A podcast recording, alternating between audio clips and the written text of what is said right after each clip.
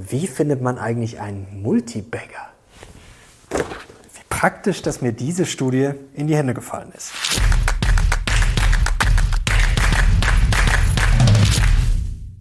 Servus Leute und herzlich willkommen in einem brandneuen Video auf meinem Kanal. Mein Name ist Mario Lochner und heute klären wir die Frage, was macht Aktien aus, die im Schnitt mehr als 900 Prozent bringen oder sogar in der Spitze mehrere tausend Prozent, also klassische Ten-Bagger oder sogar Multibagger. Was haben solche spektakulären Aktien gemeinsam? Ich habe eine spannende Studie für euch, die werde ich euch gleich ausführlich erklären und dann haben wir natürlich eine exklusive Auswertung und wir werden uns auch noch ein paar einzelne Aktien genauer anschauen und jetzt legen wir los. Bevor wir gleich zur Studie und zu den einzelnen Aktien kommen, müssen wir vorher noch ein bisschen wissenschaftliche Grundlagenarbeit betreiben, denn der eine oder andere wird jetzt schon sagen, was hier Zockeraktien, Ten-Bagger, Multibagger, was sind denn das hier für Versprechen? Man kann doch den Markt eh nicht schlagen und das ist doch alles unseriös. Wird jetzt hier hemmungslos gezockt? Und dann sage ich, ja, hier wird hemmungslos gezockt, aber natürlich mit Strategie und das schauen wir uns genauer an. Und um das schnell zu erklären, schauen wir auf den Klassiker und zwar die sogenannte Core Satellite Strategie. Der eine oder andere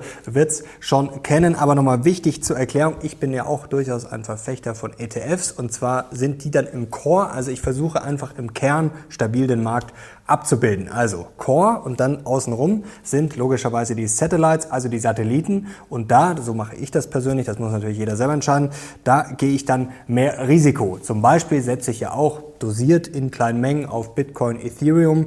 NFT ist jetzt nicht ganz so meine Baustelle. Ich habe mal einen gekauft, aber ich habe tatsächlich einen und natürlich setze ich auch bewusst auf Zockeraktien, wenn man das mal so nennen will, also auf Aktien mit hoher Chance. Das heißt jetzt nicht, dass ich blind zocke und sage, ah, ich hau das mal irgendwo rein, aber ich suche dann natürlich ganz bewusst die Chance und auch das Risiko. Und jetzt ist die Frage, ja, warum macht man das? Weil es sich hierbei um eine ganz klassische Trennung handelt zwischen Alpha und Beta, also wir können uns jetzt einfach mal die Marktrendite vorstellen wie eine Beta-Rendite. Da gibt es ja auch viele Ausprägungen, zum Beispiel jetzt einfach mal ein Einfaktorenmodell wie den MSCI World, dass ich einfach nach Marktkapitalisierung gehe. Dann kann ich das natürlich auch anders abbilden, den Markt, indem ich dann mehr Faktorenmodelle mir anschaue und dann natürlich sogenannte Faktorprämien reinbringe. Also ich kann sagen, ich bringe dann zum Beispiel Value rein, schaut durchaus auf die Bewertung, schauen wir jetzt aber gar nicht die Geschäftsmodelle an, sondern versucht einfach so ein bisschen das auszutarieren. Also das wäre jetzt mal grundsätzlich eine systematische Rendite. Und jetzt ist die Frage, wenn ich darauf setze, ich sage jetzt mal über ETFs zum Beispiel, ja, was mache ich dann? Hole ich mir dann nochmal Einzelaktien ins Depot, die dann vielleicht sehr ähnlich sind oder die jeder im Depot hat. Das ist ja oft das Problem. Ähm, das Fondsmanager haben, deswegen schlagen ja viele Fondsmanager ja nicht den Markt, weil sie dann eben ja, Aktien haben, die in ETFs auch sehr prominent vertreten sind zum Beispiel. Also da ist es schon sehr, sehr schwer, denn ein Fondsmanager, ja, der kann jetzt nicht so hemmungslos zocken. Und wie gesagt, Risikohinweis, das kann natürlich schnell nach hinten losgehen mit solchen Aktien, die wir heute hier auch uns anschauen. Also höchstes Risiko. Deswegen, wie gesagt, ist das ein ganz gezieltes Zocken und sollte dann nur ein kleiner Teil des Depots sein und jeder handelt hier auf eigenes Risiko. Und jetzt ist natürlich die Frage, wenn ich Alpha will, ja, was muss ich dann machen? Dann muss ich ja eigentlich genau das machen, was möglichst vom Markt Markt abweicht oder was nicht so viele im Depot haben. Und das ist einfach gesagt die Überlegung dahinter. Und jetzt kommen wir auch schon zur Studie und die heißt The Making of a Multi-Bagger. Und jetzt spulen wir mal ein bisschen zurück ins Jahr 2020 und da haben sich drei Analysten gefragt, ja, was waren eigentlich die besten Aktien der letzten fünf Jahre? Die Herrschaften heißen Schieferdecker, Stimson und De Sousa und die haben sich gefragt, ja, was waren die besten und vor allem, was haben die gemeinsam? Wichtig, die Studie verlinke ich euch natürlich unten in der Videobeschreibung, genauso wie eine ausführlichere Erklärung von dem ganzen Thema Alpha, Beta und Co., warum sich gezieltes Zocken lohnt. Da will ich euch jetzt heute nicht erschlagen damit, weil viele das vielleicht auch schon ja, ein bisschen wissen. Wer es noch nicht so genau weiß, unten auch ein Link dazu. Mehr dazu auf Beating Beta. Schauen wir uns mal die Kriterien an von den drei Analysten, was sich die da angeschaut haben. Können wir einblenden. Und zwar haben sie eine Bloomberg-Auswertung gemacht. Ihr seht jetzt hier schon Nordamerika, Westeuropa und Australien, dann Energie, Materials und Financials haben sie jetzt hier ausgeklammert. Dann äh, war natürlich der Total Shareholder Return wichtig. Da haben sie sich angeschaut, wer da mehr als 350 Prozent gebracht hat. Dann auf das EBITDA, da kommen wir gleich noch. Hier ähm, Market Cap zwischen 150 Millionen und 10 Milliarden. Also dann muss es natürlich auch noch einen gewissen Handel gegeben haben. Schauen wir uns das an. Äh, hier doch der Vollständigkeit halber positives Wachstum. Ähm, im letzten Jahr beim Umsatz und so weiter und so fort. Und jetzt ist die Frage, ja, was ist dabei rausgekommen? Schauen wir uns gleich mal das Ergebnis an und blenden das ein. Und da seht ihr jetzt hier links in dem Zeitraum, der untersucht wurde, also von Juni 2015 bis Juni 2020, hat der S&P 500 hier gut 55 Prozent gebracht und das Set, also sagen die Auswertung, die Multibagger, 922 Prozent. Das ist jetzt der Durchschnitt aber nur. Das ist der Durchschnitt. Und ihr seht die Top-Performer, ja, die haben hier über 9000 Prozent gebracht, zum Beispiel Cynex Medical oder auch Endor hier über 8000 Prozent oder auch Xebec mit 4000, rund 4700 Prozent. Und jetzt kommen wir gleich mal zu den ersten Erkenntnissen und da muss man sich natürlich immer fragen, ja, welche Größe hole ich mir da ins Depot? Und da ist immer die Frage natürlich, wenn ich jetzt 10-Bagger, Multibagger will, ja, hole ich mir dann sehr, sehr große Aktien ins Depot? Natürlich kann niemand ausschließen, dass sich Apple und Nvidia jetzt einmal verzehnfachen, aber wenn ein Unternehmen schon 800 Milliarden oder noch mehr schwer ist, ja, äh, oder vielleicht schon äh, eine Billion, dann wird es vielleicht ein bisschen schwieriger. Und jetzt kommen wir zur ersten Erkenntnis. 84 Prozent der Top-Performer hatten eine Market Cap von unter 2 Milliarden Dollar. Wir können hier mal kurz draufschauen. Hier seht ihr jetzt 2015, das ist das blaue jeweils. Unten seht ihr die Marktkapitalisierung, fängt bei Nano-Caps an, dann Micro-Cap, Small-Cap. Und da seht ihr 2015 waren da noch viele viele Nanocaps ähm, dabei, hier unter äh, 15 Millionen, viele Microcaps und ja, später seht ihr dann 2020 rot waren das nicht mehr so viele, da hat sich das schon enorm verschoben, also da wurde ordentlich an Wert aufgebaut und da waren dann auch schon einige Large Caps dabei, auf einmal 24. Also die Größe ist da, wenn man ja, viel Rendite will, durchaus schon mal ein wichtiges Merkmal. Auch noch wichtig, dass die Unternehmen natürlich was, ja, damit sie natürlich wachsen. Natürlich beim Umsatz, aber das reicht ja alleine nicht, nur im Volumen zu wachsen. Schauen wir auf diesen Chart. Ich muss natürlich auch mehr Gewinn rausholen und deswegen auch sehr wichtig, positives EBITDA und auch starkes Wachstum. Also das seht ihr jetzt hier angeblendet. Also das waren auch zwei sehr wichtige Merkmale. Klar, irgendwo ja, müssen die steigenden Aktienkurse auch herkommen. Also ein Unternehmen, was jedes Jahr ja, mehr Verlust schreibt, kann dann natürlich auch irgendwann einen Durchbruch schaffen. Aber ja, ist natürlich die Frage, warum sollten die Leute dann die Aktie unbedingt kaufen? Und jetzt kommen wir schon mal zum ersten Zwischenfazit an Learnings und das können wir auch mal kurz einblenden. Das ist hier auch aus der Originalstudie. Und zwar erstens, da kommen wir jetzt schon zur qualitativen Bewertung, denn natürlich kann ich mir immer Kennzahlen raussuchen und das ist schon mal ein erster guter Indikator, aber kommen wir auch gleich beim Fazit dazu. Ich muss mir natürlich auch die Geschäftsmodelle anschauen und erstes Learning, Unternehmen mit Wettbewerbsvorteil. Und das kann natürlich grundsätzlich mal ein komparativer Vorteil sein, dass ich sage, okay, ich bin besser als der Wettbewerber und dann können es natürlich auch hohe Markteintritts Barrieren sein. Also dass ich in der Branche unterwegs bin, wo ich sage, okay, da überhaupt Konkurrent zu werden, ist schon mal sehr, sehr schwer. Zweitens, uh, spend time on financially healthy companies.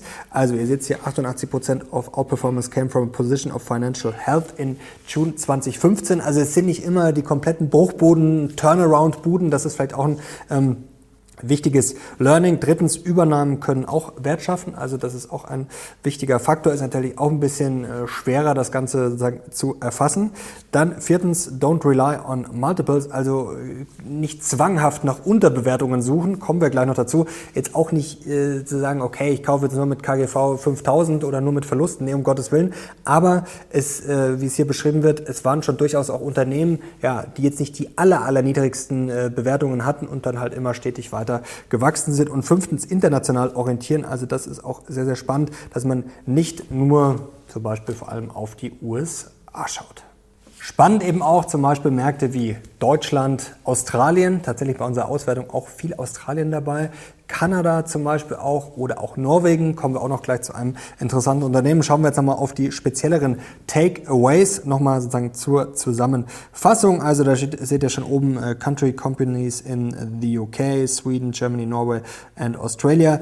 Dann die Industrien, da ist dann auch viel Technologie natürlich im Zweifel dabei oder auch Healthcare dann interessant. Natürlich, klar, dann auch äh, sicherlich viel Schrott dabei, aber das ist ja gerade das, dass ich dann Risiken bewusst eingehe. Die Größe, also ähm, die Auswertung war unter äh, 10 Milliarden, aber vor allem unter 2 Milliarden, dann eine spannende Range. Und jetzt kommen wir noch zu den Multiples, also es wurde durchaus auf die Bewertung geschaut. Und zwar können wir das hier nochmal äh, konkret einblenden. Und zwar ein Kurs-Umsatz-Verhältnis von unter 3, ein Kurs-EBITDA-Verhältnis von unter 2 20 und ein Kursgewinnverhältnis KGV von unter 30. Und jetzt natürlich die entscheidende Frage, was könnten Aktien sein für die kommenden fünf Jahre. Und wir haben natürlich eine exklusive Auswertung gemacht. Universum war genau dasselbe wie jetzt bei der Originalstudie. Market Cap unter 10 Milliarden Dollar. Dann ein sehr, sehr starkes EBITDA-Wachstum. Also die mit dem stärksten EBITDA-Wachstum insgesamt, kann ich schon mal vorwegnehmen, sind da 50 Werte rausgekommen. Dann Kurs-Umsatzverhältnis unter 3, KGV unter 30, Kurs-EBITDA unter 20. Und tada, hier kommt die exklusive Liste. Und da seht ihr jetzt hier oben, sagen die Top-Werte Solo Brands, Chart Industries, Paramount Global, Park Seguro, interessant, äh, brasilianischer Zahlungsfinanzdienstleister, HE Growth International, M. Neal Pharmaceuticals, Mars Group und Chess Pharmaceuticals. Und die ganze Liste, ja, die findet ihr auf Beating Beta, Link unten in der Videobeschreibung. Aber hier findet ihr erstmal noch drei spannende Aktien, die auch noch auf der Liste stehen. Und da beginnen wir jetzt gleich mal mit Solo Brands, stand ganz oben auf der Liste und jetzt kommen wir gleich mal zu ein paar wichtigen Einschränkungen. Erstens, keine Anlageberatung, da stehen jetzt 50 Aktien drauf. Trotzdem, das ist nur eine Inspiration, das dient hier nur zur Information und alle Handlungen, die ihr daraus ableitet, auf eigenes Risiko. Weder ich noch der Kanal haften dafür, das ist schon mal ganz, ganz wichtig. Erstens. Zweitens, 50 Aktien stehen auf der Liste.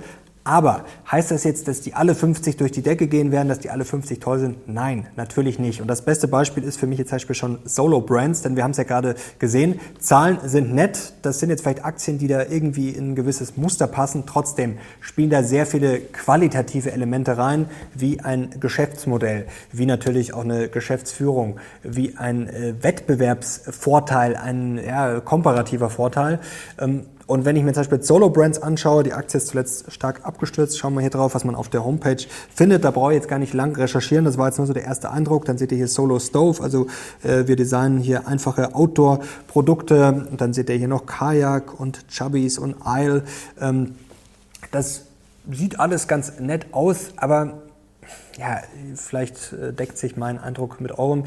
Ist das jetzt eine Aktie, die 900 Prozent macht, 5000 Prozent, 9000 Prozent. Ich weiß es nicht. Für mich wirkt schon wie ein ja, eher Hipster-Produkt, was vielleicht gerade den Zeitgeist ganz gut ein, einfängt. Also ich kann mich auch täuschen, aber trotzdem, das wäre jetzt keine Aktie, glaube ich, die mich jetzt anspricht. Da würde ich jetzt nicht mal zu einer tieferen Recherche übergehen, sondern erst mal mir die anderen anschauen. Und da sind natürlich immer spannende dabei. Und wie gesagt, von diesen 50, da können auch 40, 45, vielleicht sogar 48, 49 wo ich sage, naja, aber vielleicht ist dann eine dabei und das reicht ja auch, wo ich dann sage, oh, die ist interessant und die kann es vielleicht ins Zockerdepot schaffen. Und wir werden dann natürlich noch viele weitere Auswertungen machen und das dient in erster Linie dazu, erstmal spannende Aktien zu finden. Die muss ich mir dann genauer anschauen und mein Ziel ist es dann, ähm, wäre auch cool, wenn wir das zusammen so eine Art ja, Community Zockerdepot aufbauen, wo wir dann sagen, okay, die haben es verdient, da reinzukommen und der Rest, gut, der fliegt halt dann raus. Und eine Aktie, die ich auf Anhieb spannend fand, ich bin jetzt da nicht ganz tief reingegangen, das ist wie gesagt erstmal nur eine oberflächliche Betrachtung. Das ist ja für euch auch als Inspiration, um dann da sich tiefer eingehender damit zu beschäftigen. Okeanis Eco Tankers aus Norwegen, sehr, sehr interessant. Sagt der Name schon ein bisschen, es geht um Eco, es geht um saubere Tanker. Die sind da natürlich im Vergleich zur Konkurrenz gut aufgestellt, weil sie natürlich deutlich sauberer sind. Aus Norwegen, relativ junges Unternehmen noch, also so wie es die Aktie jetzt gibt gibt, es die erst seit äh, 2018. Da war die IPO und schauen wir auf den Chart. Das sieht gar nicht mal so schlecht aus, oder? KGV von ja, mittleres einstelliges KGV, KUV 2,2. Also da sehen wir schon, das könnte schon mal ein interessanter Treffer sein, den man sich durchaus mal genauer anschauen sollte. Und noch ein spannendes Unternehmen von der Liste aus Australien. Also das ist, glaube ich, auch so ein Markt, äh, den haben vielleicht viele so irgendwo mal auf dem Zettel, aber na, wer hat australische Aktien im Depot, außer vielleicht die größeren Player? Data, Hashtag 3, Data Number 3. Und das ist ein äh, klassisches Technologieunternehmen aus Australien. Also die machen alles mit Cybersecurity und Co. Software und Co. Also sehr breit aufgestellt. Wie gesagt, auch keine Kaufempfehlung. 650 Millionen Euro Market Cap. Schauen wir auch mal auf den Chart. Also die Aktie hat sich jetzt auch nicht so schlecht entwickelt die letzten Jahre. Wir sehen natürlich auch hoch volatil. Trotzdem die Entwicklung mittel- bis langfristig nicht so verkehrt. Bewertung schon deutlich höher. Aber wie gesagt, das haben wir vorher auch besprochen angesprochen, das muss jetzt kein Ausschlusskriterium sein, dass jetzt eine Aktie ein KGV von 20 oder äh, 25 hat, wenn das sozusagen mitwächst und wenn natürlich auch EBIT da, also wenn Gewinn und Umsatz schön äh, stabil nach oben marschieren, dann kann der Aktienkurs natürlich auch immer weiter steigen. So Leute, jetzt bin ich natürlich sehr gespannt auf euer Feedback. Die Aktien, die wir heute besprochen haben, ja, da bin ich gespannt. Hat da irgendjemand eine von diesen Aktien im Depot? Schreibt es gerne mal in die Kommentare und ich freue mich natürlich auf euer Feedback. Wenn ihr sowas spannend findet, diese Herangehensweise und ja, den Content, dann gerne Daumen hoch und vor allem, wenn ihr natürlich mehr davon wollt, unbedingt in die Kommentare schreiben und den Kanal natürlich abonnieren, um nichts mehr zu verpassen. Mir macht sowas auch großen Spaß und wie gesagt, das Zocken ja, mit System, mit Absicht, ja, das kann sehr, sehr spannend sein und dann kann auch nicht so viel schiefgehen mit einer Core-Satellite-Strategie. Also vor den Risiken, glaube ich, habe ich euch heute auch eingehend gewarnt. Danke euch fürs Zuschauen. Ich bin jetzt raus. Bis zum nächsten Mal. Ciao.